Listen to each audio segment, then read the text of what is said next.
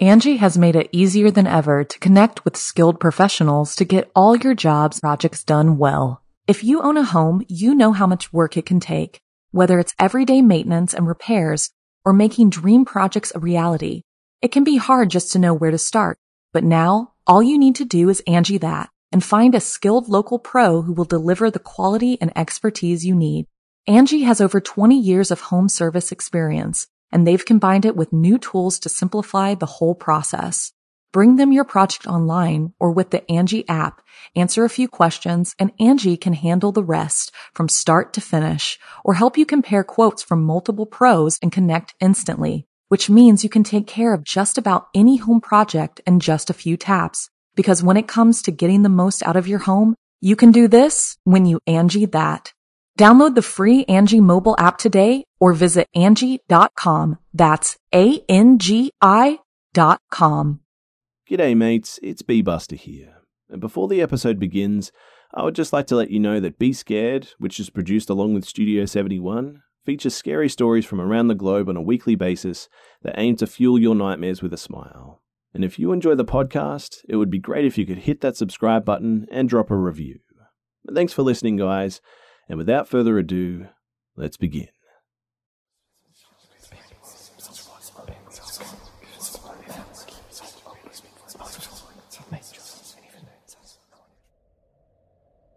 So I'll preface this story by saying that I live in a small town in the Midwest of about maybe 300 people, basically in the middle of nowhere though. I can remember my mother telling a story too when I was younger that has stuck with me since. My father was an over the road truck driver, so he wasn't around much. That left my mother to pretty much raise my little brother, little sister, and me on her own. And one night she was awoken by a bright light shining through her bedroom window. She said that it was as if someone had parked their car and directly turned their bright headlights on, pointed toward her bedroom window. Her first instinct was to get up and check on us kids, she had noticed, though, that the bright light wasn't confined to her bedroom, as it was shining through every window in our house pretty much, and she saw that I was accounted for, as was my little sister, but she couldn't find my little brother, who was about three at the time. She was scouring the house and finally sees him in our laundry room, opening the back door that leads to our backyard. And as soon as he opens the door, the brilliant light shines in. And then she just remembers waking up. She's accepting this as all just a bit of a weird dream when her eyes begin to focus on the dark of her bedroom, and she sees a small figure at the foot of her bed. As she sits up to see what exactly it is, it scampers off into the darkness of her house, and then she wakes up again. It's a dream in a dream. She keeps telling herself that anyway. And later that day, she's hanging up the laundry and conversing with her neighbor woman, who asks her a question. Hey, I know that this is going to sound like a really strange question, but did you guys have party lights on last night or something? Uh, no? Why? My mother replies. Our neighbor goes on to tell her that she and her husband had a disagreement the day before, and she decided to sleep in her son's room. And at about 3 a.m., she was woken up by a bright light emanating from around our house. Fast forward to a few years ago, and I own our old house and have children of my own. And to preface this next story, I should mention too that our house is set overlooking the town cemetery. Now, one evening after returning home, I'm carrying my youngest son into the house. I thought that he was asleep when all of a sudden he starts wailing and screaming while pointing across the graveyard. Daddy, get inside. They're coming after us. They're going to take us. The green skeleton men are going to take us. So this obviously freaks me out a bit, and I try to turn and see if there's anything that he's actually seeing. I don't see anything, but he just continues losing it. Once inside, he's still hysterical, wants me to lock the door and shut the shades. He absolutely refused to let me go out and get the groceries, and it was bizarre to say the least.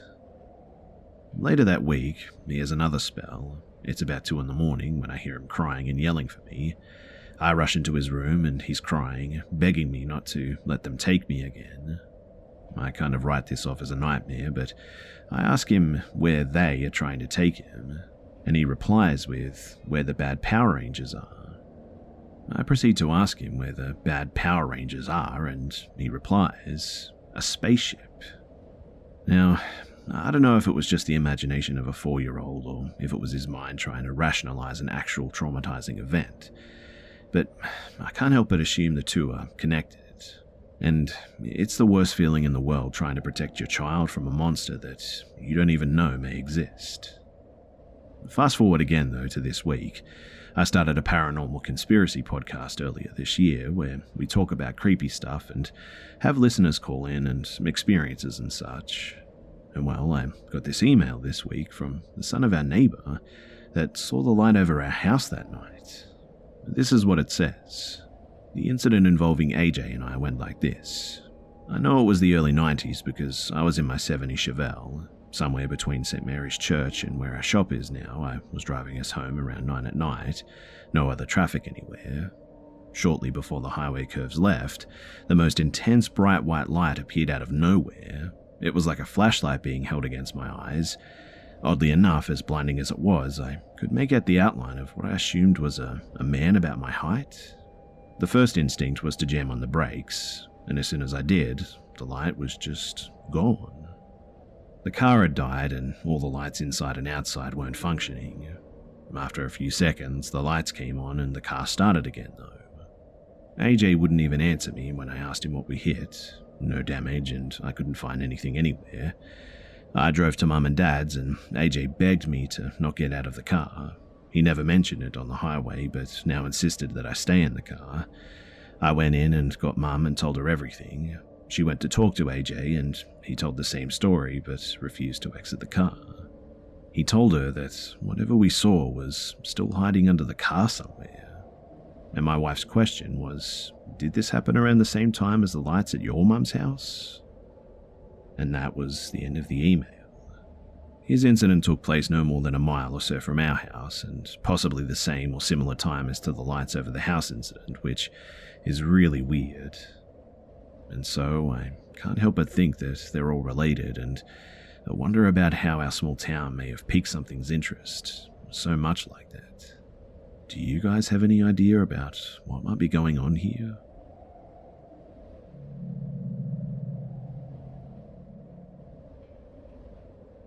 This took place when I was fairly young. I can't exactly pinpoint an age because this was a more persistent phenomenon that went on for quite a while. Roughly, though, from when I was maybe 5 to 10 years old, I would guess. But I lived in a smaller community at the time, and there was a river that my group of friends used to play near to, and several other bodies of water, mainly small streams and ponds and stuff like that. But we also often played in a nearby forest, as as kids do, I suppose. We were in groups of eight at most, and maybe two or three at least. We did typical kid stuff and grew pretty familiar with the part of the forest that we played in. Now, I have some very vivid memories spanning from almost as long as I can remember to when my family moved away about someone calling my name.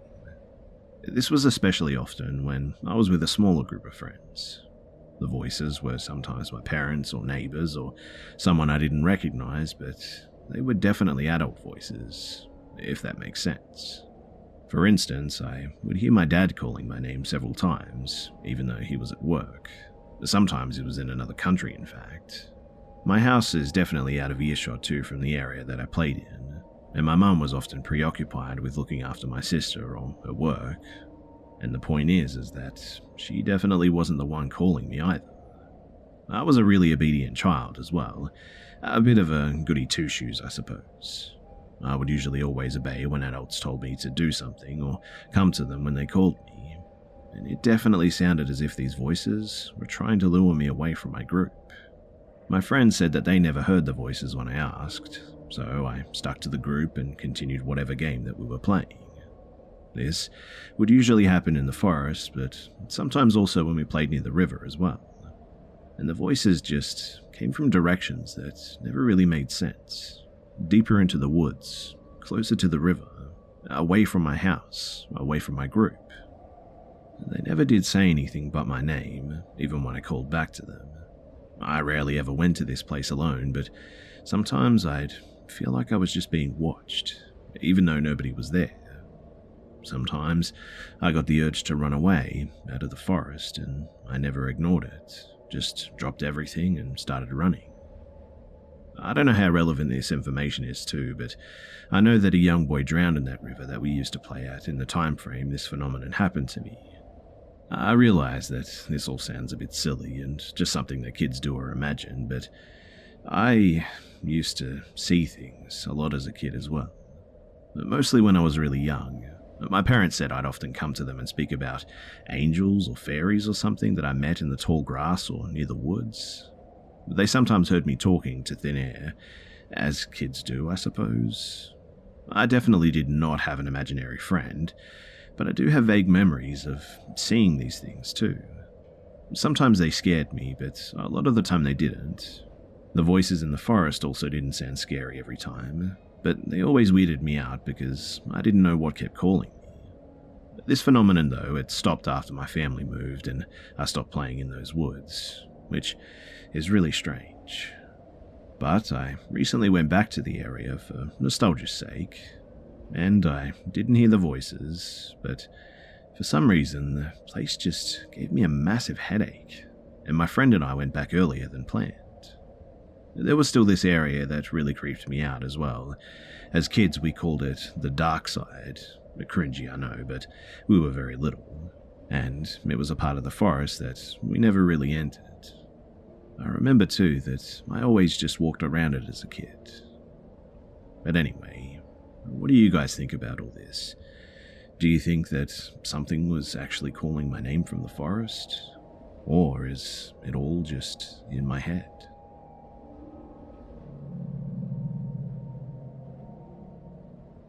Angi has made it easier than ever to connect with skilled professionals to get all your jobs projects done well. If you own a home, you know how much work it can take, whether it's everyday maintenance and repairs or making dream projects a reality. It can be hard just to know where to start, but now all you need to do is Angi that and find a skilled local pro who will deliver the quality and expertise you need. Angi has over 20 years of home service experience, and they've combined it with new tools to simplify the whole process. Bring them your project online or with the Angi app, answer a few questions, and Angi can handle the rest from start to finish or help you compare quotes from multiple pros and connect instantly, which means you can take care of just about any home project in just a few taps. Because when it comes to getting the most out of your home, you can do this when you Angi that. Download the free Angi mobile app today or visit Angi.com. That's A-N-G-I dot com. Years ago, when I was just becoming a teenager, my mum's half sister, my aunt, her husband, my uncle, and their five year old daughter, my cousin, had moved into my aunt's mum's house due to financial issues. My aunt's mum was dating someone at the time, so she had moved out and allowed my aunt, uncle, and cousin to move in with no problems. The house was small and kind of creepy, but it was big enough to house their family, and it was a very short distance from my house, so we got to see them quite often. However, the place was creepy, as I said. Something about it just gave younger me the chills any time that I stepped foot in there. The upstairs didn't have much access to natural light, but it was the only area with the bedrooms for my cousin, so she had her bedroom and a playroom on the second floor.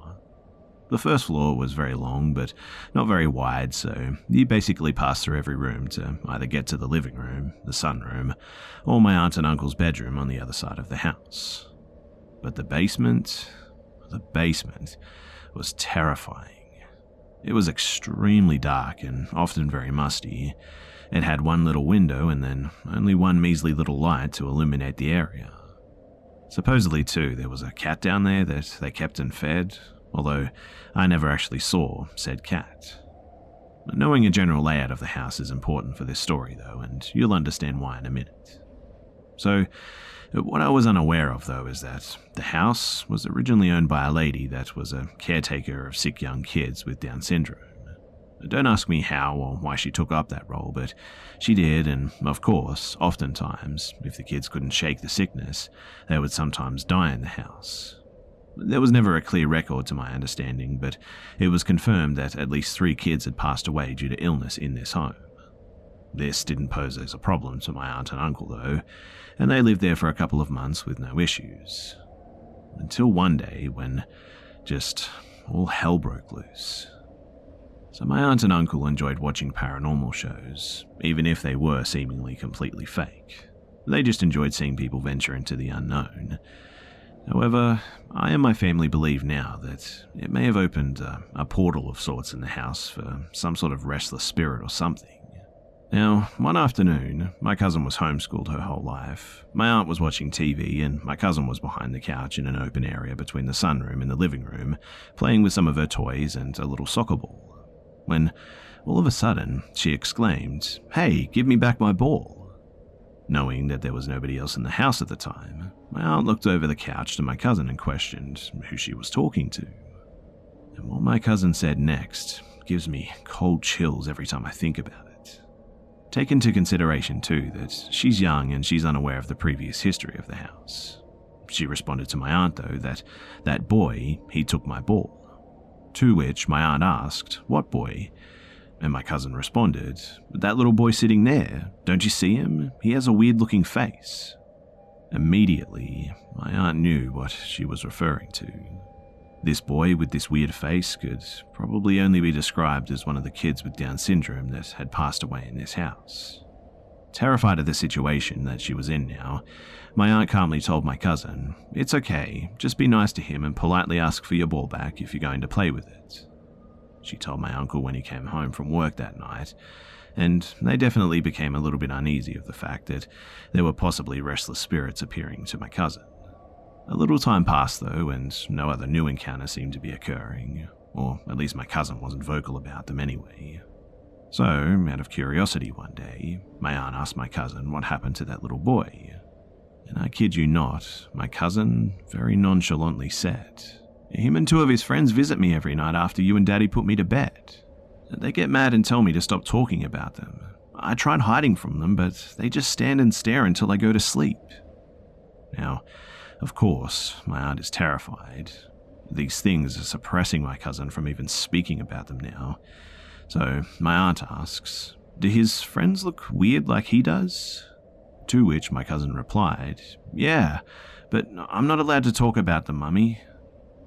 Needless to say, after my aunt told my uncle about this interaction, they became very proactive about finding another place to live due to just fear.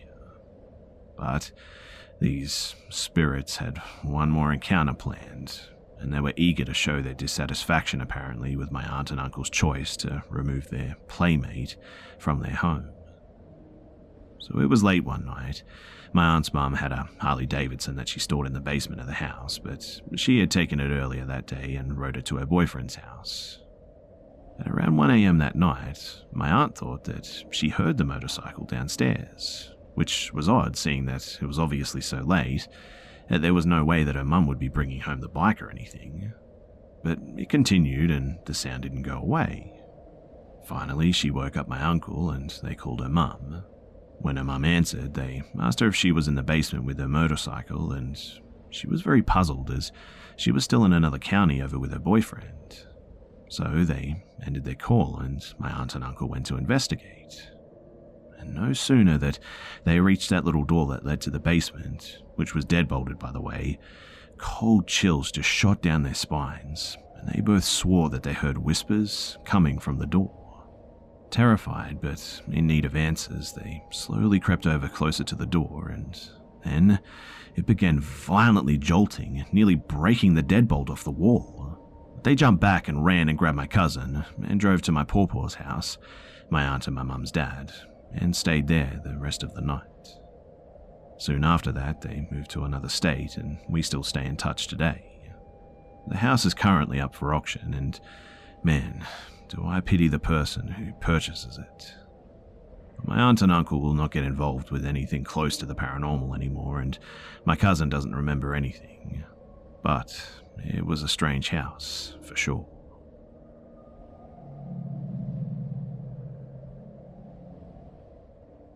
These events happened over several months in 2016 when me and my sister, then 16 and 14, first moved into our most recent apartment complex with our mother. Admittedly, we were still into the hoverboard craze then and we would ride them around. And this is how we met Savannah. She was our age and lived in our building. She asked to hang out, and we were happy to hopefully make new friends, so we said yes. We hung out outside the complex at a little park area. It got dark, and we started making up ghost stories. Turns out she really liked creepy paranormal stuff like we did. Uh, and know, too, that I did not actually believe in this stuff and still don't. Every time I reference the paranormal, it's just hyperbole. But as we were walking home, the lights in one of the apartment hallways flickered, and I joked and said it was a spirit trying to communicate with us. Savannah made up a flash once for yes, twice for no system to communicate with spirits, and we messed around a bit. We thought it was just harmless fun. The next day, she runs over to us excited. She informs us that the spirit that we had met last night told her its name was Kiran and that it meant light, so it all made perfect sense now. We asked her how she knew this, and she said that she went back later that night, alone, to talk to it. This was the first time it occurred to us that she might have really believed in this stuff. Now, our aunt had actually given us an old Ouija board as a joke that year before, and we thought Savannah might like it. Savannah lit up and said that she wanted to try and talk to Kieran. So we eventually huddled in the hallway connecting the apartments and put our hands on the board. We kept getting random letters that just didn't make any sense. But soon, Savannah's questions were directed to Kieran. We felt her moving the planchette and called her out, but she got mad and said that she'd prove it. She took her hand off of the planchette and it no longer moved. She just huffed and insisted that it wasn't her, and over the next few weeks we did mostly normal stuff with her. But she just kept talking about the ghosts and the Ouija boards until we broke down and just played it again. This time we were introduced to a new ghost, Evan. We knew that it was Savannah moving the planchette, but we were curious about the story that she was making, so we let her follow through. Evan was a ghost, or demon rather, about our age who wanted freedom from a greater demon controlling him. That greater demon's name was Kieran. Savannah's parents called her inside, and conveniently, Evan had to go too. He told us that he'd protect us against Kieran, especially Savannah, and Savannah commented on how cute that was for him to offer that. A few days go by normally, but then Savannah's back to tell us that she actually has a boyfriend. But we're happy for her, honestly, until she tells us that his name is Evan. We're wondering what she's talking about, and she explains that while sleeping over at another friend's house, something had tugged off her shorts while she slept. She'd woken up and heard Evan's voice. Then he'd visit her in her dreams and ask to date or something like that. She said yes, of course, and we know that she made up Evan, so we're kind of like, what's wrong with you? And we don't talk about the demon stuff anymore after that. Now, Savannah was extremely possessive over her friends. When she'd see us with someone else, she'd text us non stop about why we hadn't invited her. We tried to keep our distance, but she lived on the ground floor and literally watched out a window, waiting for us to come outside. She'd honestly just latched herself onto us, and we didn't know much about her home life, but she always seemed troubled. She had scars on her wrists and talked about running away from home. Her parents seemed alright from the outside, if rather strict and religious. We still hung out with her because we were worried, but, but we started feeling weird about it. Worse, too, is that she'd randomly just show up holding her hand out, saying Evan was holding her hand. She'd uh, look at random things and laugh when no one was talking because Evan had told her a joke. Once she made us feel her cheek where it was supposedly warm from Evan kissing her, and I can assure you that it wasn't. One day, my sister and I were bored from her talking to Evan on the Ouija board. She was still controlling the whole thing and wanted some fun. I texted my mum to call my phone from a blocked number and play creepy sounds. Looking back, this is one of the dumbest things I've ever done, but at the time it was just for fun. So my mum made the call and I put it on speaker. Savannah is living for it, especially when my mum played a track from a scary movie about a ghost. My mum took it a step further, though, and threw a banana off the third story balcony for us to see. And Savannah said that it was a sign that Kieran was winning. But boy, we had no idea of the fire that this would light in her. We really were about to tell her that it was a prank, but again, her mum called her inside. She found us again the next day, and I came clean about the prank. She laughed and said that there was no way that we could have done that. I said, No, my mum literally did all of it. And well, Savannah had told her friend about it, who'd told her that yellow objects, like the banana, were a sign of the devil, and seeing them meant the devil was hunting you. And this was all she ever talked about for a while, but since nothing else happened, she gradually forgot. Things went back to normal for a while, until Autumn moved in. Autumn and Savannah connected instantly because of their history with depression. Autumn was a few years younger than us, but she had a much worse upbringing than any of us did. This included significant time spent in psychiatric facilities and violence toward her classmates and family and everything. And Autumn claimed that she heard demons talk to her at night, and just like that, the ghost stuff had started again. Interestingly, though, Savannah felt threatened by Autumn and she felt the need to one up her with ghost stuff all the time. She told her that Evan was a ghost brother that looked out for her. I was like, hold on, you claimed he was your boyfriend. She giggled and said, That's gross, he's my brother. Her story had completely switched, and now she was dating another demon named Jacob or something, and they were engaged. Honestly, you can't make this stuff up. She even showed us a ring to prove it, and the next week or so was literally like a match between them to see who the darkest one was and who the one most involved in the spiritual world or whatever was. They'd compare scars on their wrists and brag about cutting themselves and doing things like sneaking out at night. In a move to one up Autumn, though, Savannah drew a giant pentagram in the parking lot with chalk. Her parents found out, and she backed out and blamed it on Autumn and the next day, people came to repave the parking lot. And the pentagram is now buried under it forever, literally. Savannah eventually moved on to saying that her friend had found Jacob's body and was going to put his spirit back inside of it. Savannah continued to take advice from this friend who fueled everything that she did. Savannah now said that the friend was teaching her witchcraft, and it was at this point that we mostly avoided her. But she'd always ask us to do things like make holy water with her and try and summon her a familiar or something. From that point on, though, she insisted that she was a fire witch and walked around wearing all black with Halloween like makeup on her face. She and Autumn frequently snuck out together, and occasionally we would see cop cars at her house. Now, my sister and I were avoiding both of them, but we'd get fiery texts from both of them if we hung out with other people especially our guy friends. Once they actually saw us get home and stood in the parking lot pretending to be possessed. Autumn also cut off all of her hair and claimed to have tried to kill her teacher. My sister and I knew that it was a lie, or at least we hoped, but Savannah took it really seriously. She'd go around telling neighbors of terrible crimes that she committed or wanted to commit. She even told us that when she'd first seen us outside with the hoverboards that she'd wished for them to just blow up. Now, one day, we saw the police come to our door, and the officers had jackets that said that they were from the Juvenile Justice Department.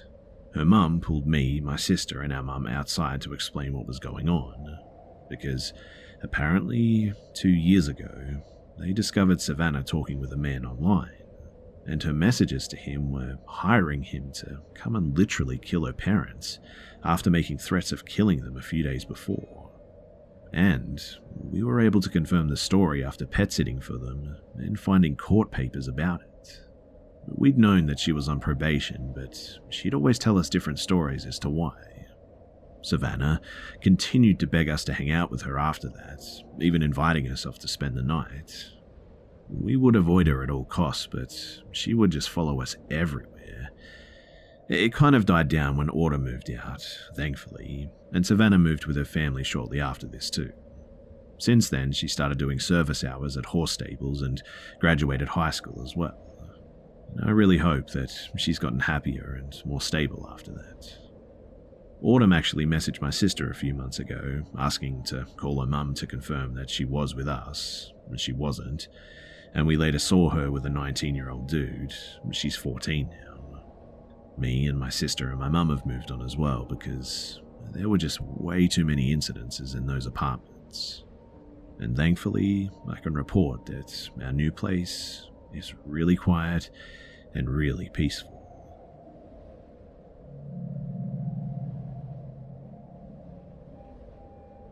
This all occurred when I was six years old.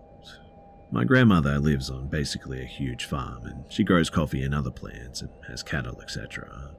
If you don't have a Jeep or some sort of off road vehicle, it's really tough, if not impossible, to make it up to her place, as it's surrounded by thick rainforest, and most people use horses or motorcycles on the trail. Typically, we had a Jeep that we would be able to drive all the way up there, but it was getting repaired, I think, or someone else was using it or something, and we had to take a cab there to visit. It was around midday, and the cab dropped us off where the paved road ended. It was about a mile and a half walk to my grandma's place, and we'd walked this plenty of times in the past. There were homes along the trail, but they were far and few between. I was with my parents and little sister, two years younger at the time. And nothing eventful really happened. It was a bright summer day, pretty hot, but the forest shade helped and I remember playing with one of my favorite toys. It was the Green Ranger that you could push a button and his head would switch from this normal head to this helmet. And anyway, I was playing with it as we walked along the trail. We then arrived to a small stream. My parents are easily able to jump over it and keep walking. They look behind them, and I can see them watching me to try to make the jump, just sort of smiling at me. I do make the jump, but drop my toy in the process and it gets picked up by the stream, so I immediately start following after it. I can hear my parents yelling for me, but I'm too focused on catching my toy. And this next bit, I still remember vividly to this day. All of a sudden, I'm like in this field with very tall grass. It's surrounded by trees, and the one thing that I notice is that it's eerily quiet. I should mention, too, that this is a Central American forest and it is never quiet. There are always hundreds of birds and monkeys and other small animals everywhere. At the time, I didn't think anything of it, but then I hear something weird, like chirping, and I see small tiny orbs in the tall grass. I'm not afraid of them, more like intrigued, I guess. They're amongst the grass like the way that you would see in animals' eyes, but they're sort of weightless and floating. I start walking towards them, but then I get scared and run away towards the forest.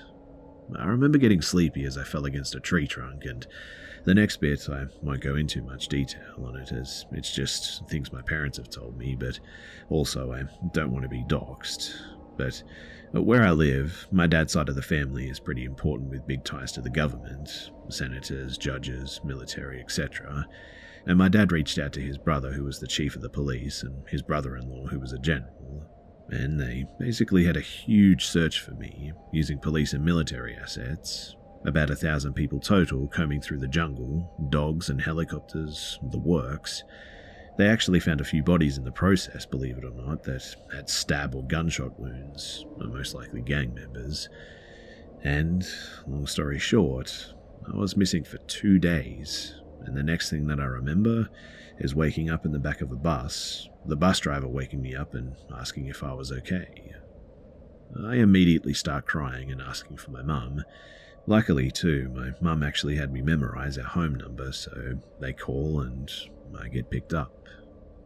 Police investigate, thinking that it may have been a kidnapping attempt. They think once they found out who was kidnapped, they must have put me on a bus. I tell them my story, and a few of them think that something else took me. The thing that they think that took me is something that a lot of people believe where I live, especially people out in the fields. It's less believed in the major cities, but they're basically described like small people who kidnap children, kill livestock, or ruin crops and whatnot. Basically, mischievous little things. And a telltale sign of them being present is seeing small floating lights in trees or amongst tall grass. People say it's their lanterns that they carry, but who knows? Some of my older cousin kids said that it was the Rona who took me, but got tired of me and dumped me on a bus. who knows, really, but it was a strange one, to say the least.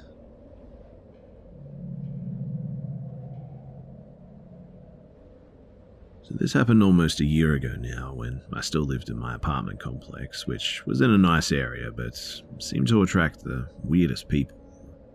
Basically, I live at home with my mum and my younger sister to attend college. There was a neighbour in the building across from mine, an older single woman named Susan. When me and my sister moved in, we'd hang out near her building with a former friend.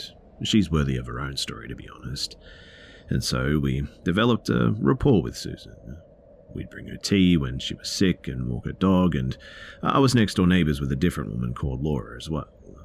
Laura is a mother of two young kids, and she and her boyfriend like to sit on their balcony, overlooking the parking lot, and sort of smoke into the late hours and into the night. Well, one day, Laura was doing this at around 2 a.m., and Laura texts my mum that there's been an incident. My mum tells me and my sister that we tend to stay up pretty late. We went to the balcony to see what was up. In the parking lot, we see a car that's halfway backed into another parked car, but almost at a side angle. Hard to explain, but I hope you get it. Laura says that the person who was in the car ran away as soon as they hit the other car. The car, however, remained, still running too.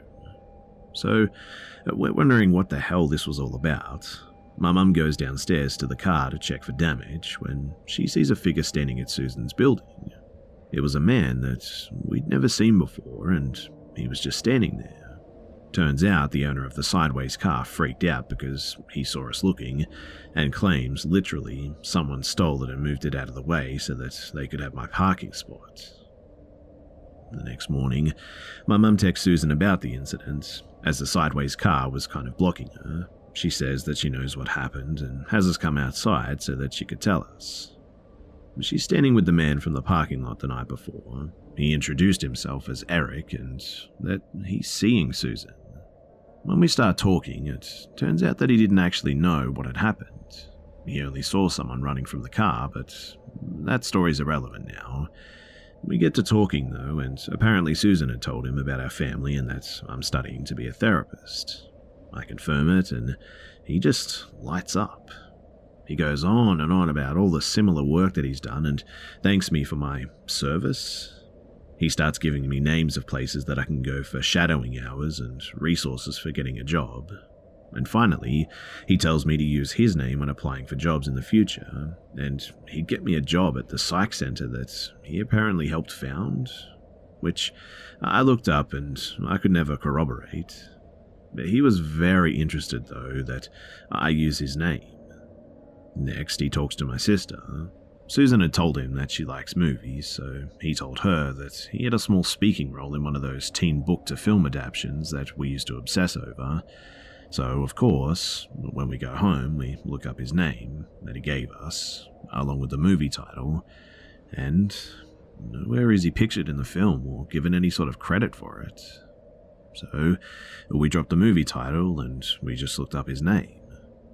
And it wasn't a movie that we found. No. Apparently, he'd been infamous in our town for years as someone known as the Child Biter. He had earned the name by biting an eight year old girl who was playing with her dad. A few years later, he bites another girl and apparently stalked her family in a public parking lot afterwards. Another few years pass, and he had a third victim. But we're freaking out, and we text Laura, who's kind of a gossip buddy anyway. She has two young kids, so she's furious that this guy with actual criminal records was allowed to move in, though he wasn't put on the lease. We were concerned too, because a lot of the kids live in ours and Susan's building, and the question came up as to whether to tell Susan or not. We debated, but decided it was the best thing in the end. My mum sent Susan a long text about how we discovered what we did, and five minutes later, she calls us.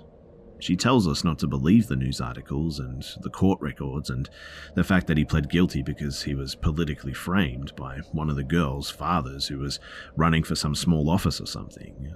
My mum covers for me and my sister by saying that we looked up his name, the movie that he was allegedly featured in, in front of Laura. Susan demands to know why Laura's concerned, and my mum tells her to talk to Laura herself, so she does. So she knocks on Laura's door and asks what her concerns are. Laura barely gets one sentence about how there are kids everywhere, and she's trying to be a good parent before Susan turns around and just leaves, just like that. Now, there are a few families whose kids that I babysit who pretty much let their kids wander the complex all day with no supervision. Unless I'm outside, then it's free babysitting apparently. We tell some of them, and they're pretty much enraged. And for two days, there's not a single kid outside. After that, I guess the parents decided actually looking after their kids was too much work and gradually let them play outside again alone. A few days later, an eight year old girl that we babysit, Maddie, and this poor kid honestly has the worst history with getting attention from creepy men. I think that they pick up on her terrible home life or something. And her friend ran up to us to tell us about a nice guy at the pool who gave them M&Ms. A few minutes later, Eric strolls up with his bathing suit, and Maddie tells us that it was him. We avoid eye contact, but he slows when he passes us. We warn Maddie and her friend in eight year old terms to stay away from him. Another time, we're visiting a friend who lives in this building, and he emerges right as we enter the hallway. He puts on a huge grin and starts making small talk. We sort of awkwardly excuse ourselves and go to the friend's house. We go inside, and our friend keeps looking at the window, and there's Eric, standing by his car, just staring through the window. Part of our babysitting includes picking Maddie up from the bus randomly in the week when we were asked. The bus stop is right next to the pool, and who do we see in a lounge chair with sunglasses, not doing a thing every single day at the bus time? Eric. Now, we're all kind of angry with this dude, and we contact the property manager who says that she can't do anything because he's not registered as living there. If he stays longer than two weeks, though, that he'll be charged for not being on it. And well, the two weeks ended, and then after that, we just never really saw him again. I'm still stumped as to why he told me to use his name as a reference when a simple search of his name shows all of his history. Again, I lived in a nice area in a small suburban town. No idea what it was about these apartments that attracted the weirdos and the criminals. Maybe it's some unspoken agreement for them to gather together there that we just didn't know about.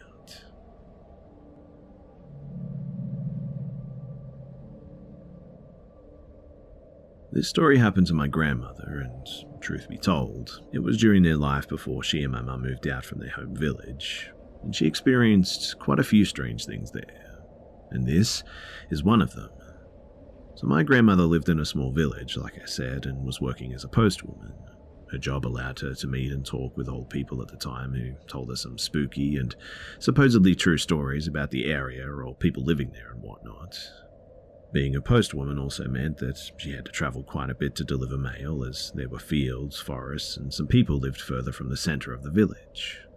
During spring, summer, and autumn, when the roads were pretty good, she used her bike mostly, and when it was winter or very muddy, she took her horse with a wagon. This happened in the winter or late autumn because she took her horse. And as I mentioned, some people lived quite far away, so she had to cross a forest in order to deliver some mail. As she was going back, she took another route in the forest, and somehow she just ended up going in circles. Now, let me say this too that this was a forest that she travelled numerous times and never got lost before. I mean, it was literally a straight shot in and a straight shot out, and was pretty difficult to get lost. But for some reason, she recalled that old folks told her a story once that there was a mansion there that sank into the ground instantly during a wedding feast, and only a priest managed to escape, and everybody else went to the ground with the house. Supposedly years passed and forest took over the place, but somehow it always remained sort of sinister after that. My grandmother figured that this must be the same place because she'd heard that whoever walks into this territory ends up going in circles. And she spent a good half of the day trying to just get out of there, but no matter where she turned, she ended up just going in circles. Round and round she went without being able to escape, and then, as she got really tired, she just gave up and spoke to a horse. She asked him to take her home and release the reins, thus giving her horse total control and freedom. And that horse brought her home. And it turns out that she spent a good eight hours in there because it was already night when she returned. To this day, as well, she really can't explain what happened there. Like I said, that accident occurred after years of work. She was born in that village, so she knew the place like the back of her hand. And how she spent eight hours in that forest, unable to escape, is honestly beyond her.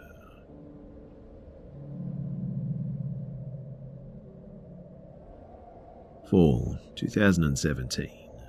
I was 18 and starting my freshman year at a huge university, eight hours away from my home. Quite a lot was going on in my life, as this was the first time ever moving cities and my first time living parent free after 18 years of living with limited independence in a strict household. I was going through all of the wacky cultural shock and mental and emotional challenges most college freshmen go through within the first few days of moving into campus. And this was my very first day of classes. So after my last class, which was pretty late and ended around 5:30 p.m., I stopped by a food court to pick up something to eat. I was too hungry to wait to get back to my dorm, so I sat alone at a bench in a courtyard between two buildings and started eating. And yes, I know walking and eating alone was probably a pretty stupid idea, but I was naive and figured that at a huge college campus, I would only be surrounded by other lost and confused students just like me. I also had no friends since I moved into this city or school not knowing a single person, and my raging social anxiety made me hesitant to try meeting new people. But, anyways, I was alone on a bench eating my food when an odd looking couple approached me a tall, muscular, bald man and a petite Latina Asian looking woman with glasses and bob style haircut who was holding a few books. The man was completely silent, but the woman enthusiastically approached me, introducing herself as Carmen in a sort of ambiguous accent. She didn't even introduce the man, and he just kind of stood there silently. She started asking me stuff like my name, year, where I was from, what I was majoring in, before telling me that she was from a Bible study group here in the city that a lot of college students find interest in. She opened a Bible and started reading me some random passage before explaining it, and continued to talk more and more about this group. She asked if I'd be interested, and I quickly shot her down by explaining that I had no time in my schedule with my classes. I took my phone out of my pocket to check the time. She had been lecturing me for about 20 minutes at this point, and I made some weird, ridiculous lie that I can't remember about how I had to leave immediately. She then snatched my phone from me and was like, Wait, before you leave, I'm going to give you my contact information so you can let me know later if you're still interested. And proceeded to put a number in my contacts. As I said, I was deep in culture shock of the whole brand new college freshman experience. I was terribly shy and I didn't have the confidence to be assertive in this kind of situation. So I just let her do her thing and she gave me my phone back and I headed back to my dorm. But when I approached my dorm, I realized that I didn't have my keys or wallet, even though I swore I was holding them at the time that the couple had approached me. I frantically ran back to the bench area and searched it thoroughly, went through my backpack, went through the nearby trash can, and nothing. I couldn't get into my dorm without my keys or ID, so I just crumbled to the ground crying and I called my dad in a panic. This was my first time ever losing my keys or wallet in public, days after moving to a new city, and for an insecure 18 year old, it felt like my life was practically over. My dad could only do so much from eight hours away, so he instructed me to call the campus police. I did, and an officer arrived and asked me for details of where I was, what my things looked like, and all that stuff, I didn't mention the odd Bible study couple to him at all because, in such a panic, I didn't think to consider that they might have had an involvement or any way of reaching my things out of my backpack. I still feel very incredibly stupid for not providing this detail. But the officer gave me temporary dorm access and instructed me to contact the PD daily to check if any missing items turned up, I was overcome with relief when I finally received an email two or three days later from an RA in a dorm halfway across campus saying that my keys and my wallet were turned in to their lost and found. I never did see that couple around campus again. I avoided going places alone other than class, and A few months later, I was scrolling through social media to see multiple posts about an ongoing sex trafficking ring in the area that would target college students by introducing themselves as Bible study groups. My stomach instantly dropped. It sounded way too similar to the couple that approached me before my belongings mysteriously just disappeared. Three years later, and I still feel like an utter and complete idiot for being more freaked out over my missing things, more than the encounter of these two strangers who potentially were predators.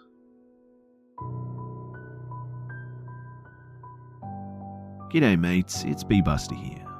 Thanks for tuning in to this week's episode of the Be Scared podcast. And please don't forget to subscribe so you don't miss next week's episode too. Also, it would be much appreciated if you could share this new podcast with your friends and family and on social media too. Thanks again for listening, guys, and I'll see you, mates, in the next one. Angi has made it easier than ever to connect with skilled professionals to get all your jobs projects done well. If you own a home, you know how much work it can take, whether it's everyday maintenance and repairs or making dream projects a reality. It can be hard just to know where to start, but now all you need to do is Angi that and find a skilled local pro who will deliver the quality and expertise you need. Angi has over 20 years of home service experience, and they've combined it with new tools to simplify the whole process. Bring them your project online or with the Angi app, answer a few questions, and Angi can handle the rest from start to finish or help you compare quotes from multiple pros and connect instantly, which means you can take care of just about any home project in just a few taps. Because when it comes to getting the most out of your home, you can do this when you Angi that. Download the free Angi mobile app today or visit Angi.com. That's A-N-G-I dot com.